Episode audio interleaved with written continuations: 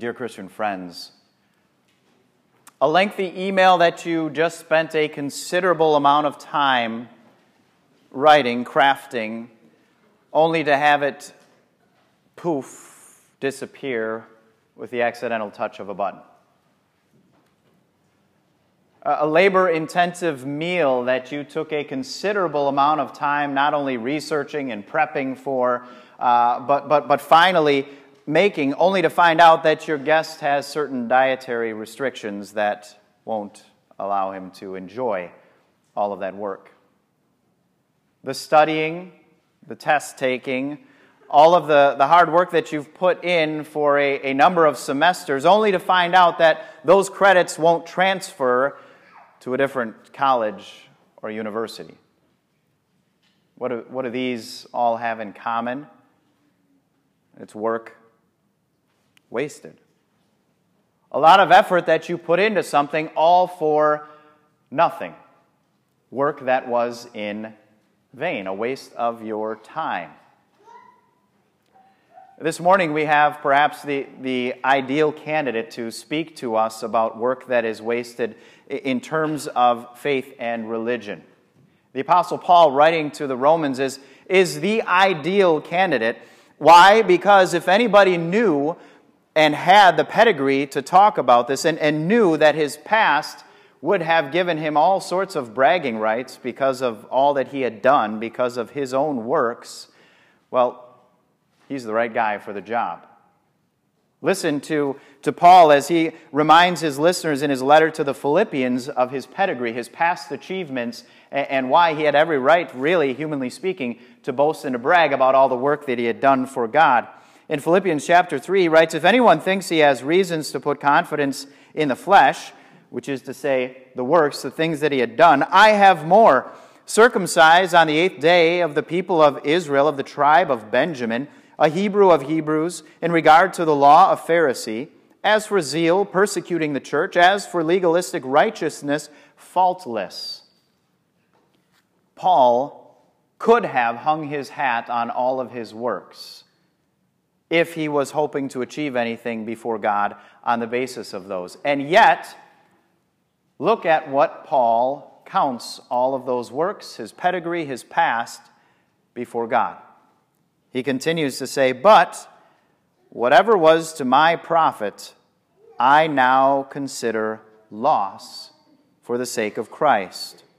What is more, I consider everything a loss compared to the surpassing greatness of knowing Christ Jesus my Lord, for whose sake I have lost all things. I consider them rubbish, garbage, that I may gain Christ. Here is Paul who had every reason to put confidence in his works, saying and drawing the ultimate conclusion that as far as his relationship with God, his eternity and his salvation, basically saying to us, works won't work. And he doesn't stop there. He, he knows the wisdom in holding up perhaps one of the best examples in the Old Testament, knowing that, that there were Jewish people that were reading his letters, people in, in Rome that were converts or that were new to Christianity, and, and he knows something about the Jewish people. He knows the, the high pedestal that they place somebody like Abraham on. Legendary status, really. But do you know what the, the Jewish people thought of Abraham? Do you know why they regarded him so highly? It was because of his works.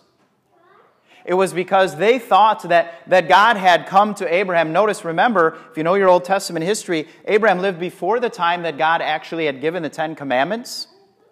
And so they understood or they believed mistakenly that God had somehow come just with a special revelation to Abraham and given him special laws. And Abraham was so good, so obedient, so righteous in keeping those laws that it not only counted for himself, but all of his descendants. So when you hear the promise that Paul quotes, and we'll hear it again in, in Romans, when it talks about the promise, or we heard it back in Genesis, our first lesson, that I will bless all nations through you the Jewish people thought that what God meant there was because of Abraham's righteousness, because of his good life, because of his obedience, it was so good that those blessings would pass down to his descendants as well.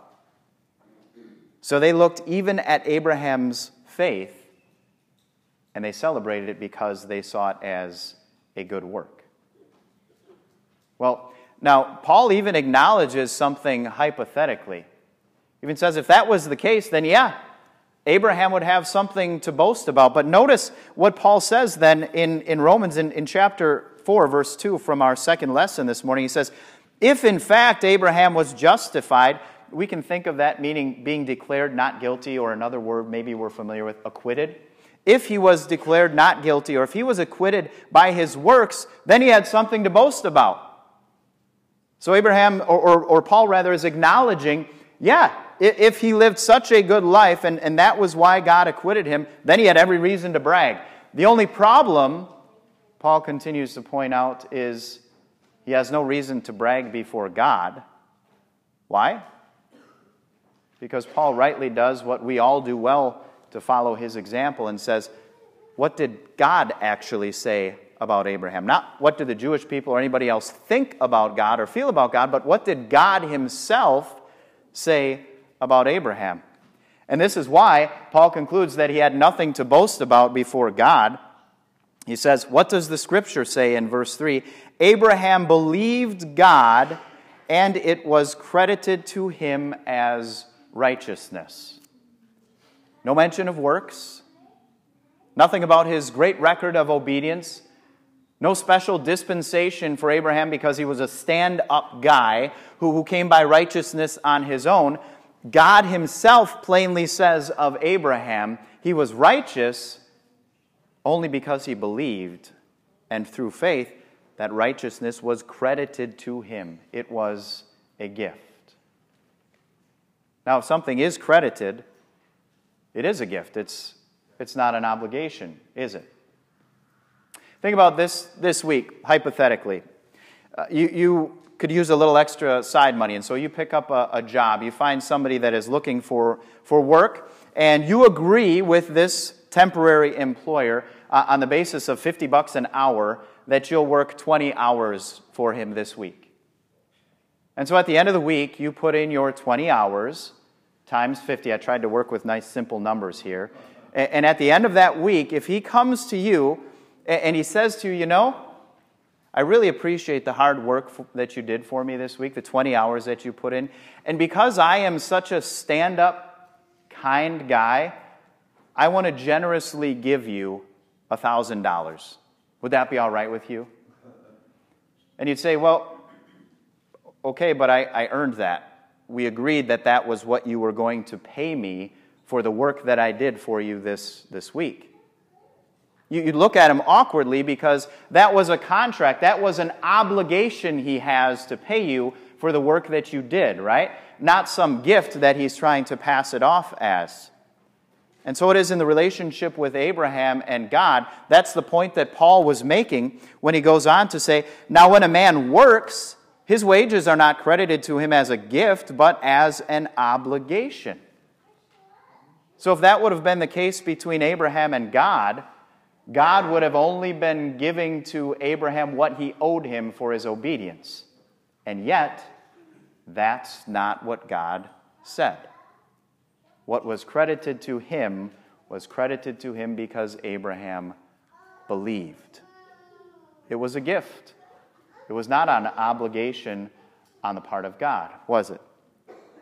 However, to the man who does not work but trusts God who justifies the wicked, his faith is credited as righteousness. To the one who doesn't rely on his works, but instead trusts God, believes him, takes him at his word, well, then you have a different story, don't you? Paul goes on to explain later on in verses 13 to 15. He says, it was not through the law that Abraham and his offspring received the promise that he would be heir of the world, but through the righteousness that comes by faith. For if those who live by law are heirs, faith has no value and the promise is worthless, because law brings wrath. And where there is no law, there is no transgression. So Paul kind of shifts now. He says, What about the descendants of Abraham, which would include us, right? What about the heirs? Are they heirs on the basis of the law, uh, on the basis of Abraham's obedience, or not? Again, suppose, not that this would mean too terribly much for you, so I don't mean to, to burst your bubble, but pretend that, that I choose to leave you as the sole heir of my inheritance upon my passing. You get everything that I own, it's all yours. I know, I know. Don't get too excited. and then when I finally pass away, you find out as my will is being read to you that there's a stipulation that has with it a certain requirement that must be met. You knew already that I told you you were the sole heir, that I was leaving everything to you, and then you find out that you had to do something. You had to meet some sort of requirement. Well, what would you make of that situation? Well, first of all, you're trusting my promise that I was going to give you everything. You kind of look pretty foolish now, wouldn't you? Why? Because apparently my promise didn't mean anything. So if the promise didn't mean anything, then your trusting that promise was worthless as well. And that was the, the point that, that Paul was making as, as well here. He says, look, if, if God is going to want to give everything as a gift, then it wouldn't stand to reason that somehow now there's a, a change in the contract that now you earn it by what you do. And that's how God wants to operate with us. He is a God who, who wants to generously give us, gift us everything. And if under the law, then his promise is worthless, and so is our faith in his promise. Furthermore, if we're going to be under the law, Paul spells out exactly the purpose that the law has. He said, Because the law brings wrath, and where there's no law, there is no transgression. The law brings wrath. And you know that by nature, don't you? Because where the law is, all it does is expose, all it does is convict, all it does is accuse us. The law does not promise us what is possible, but shows us what is impossible perfection before God. Which is why when, when somebody points out our sin, we are quick to, to justify it or rationalize it or blame something else because we know that the law convicts and we know our conscience tells us when I've done something wrong and being called to account, that's not a good feeling. The only thing the law does is bring wrath.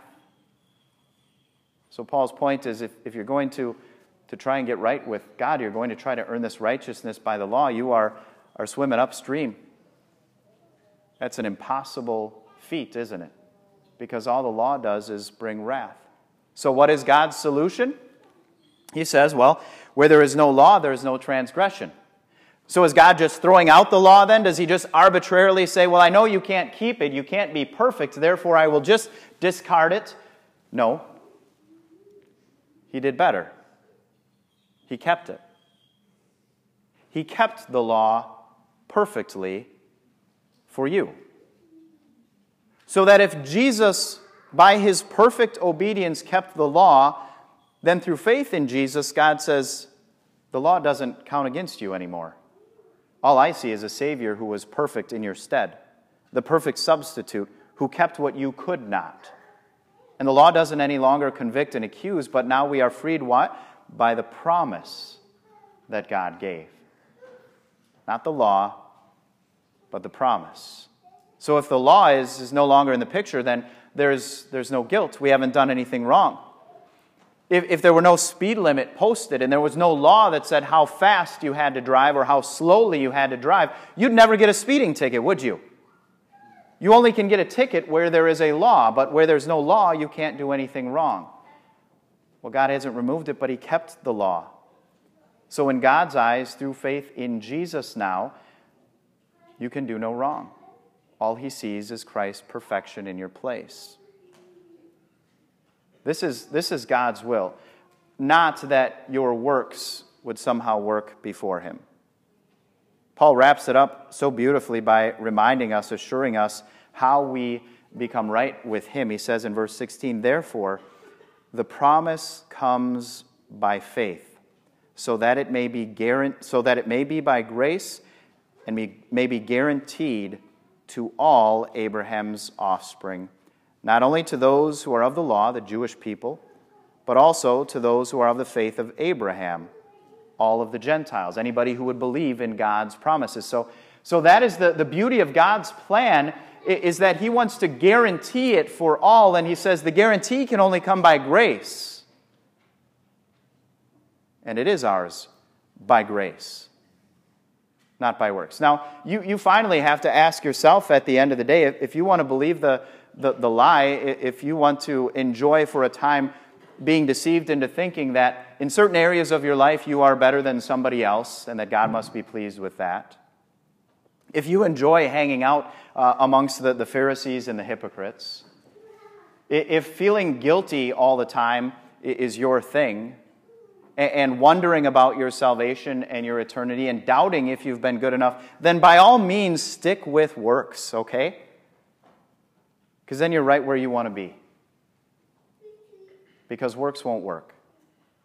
But they'll get you all of those things that I just mentioned if you want them.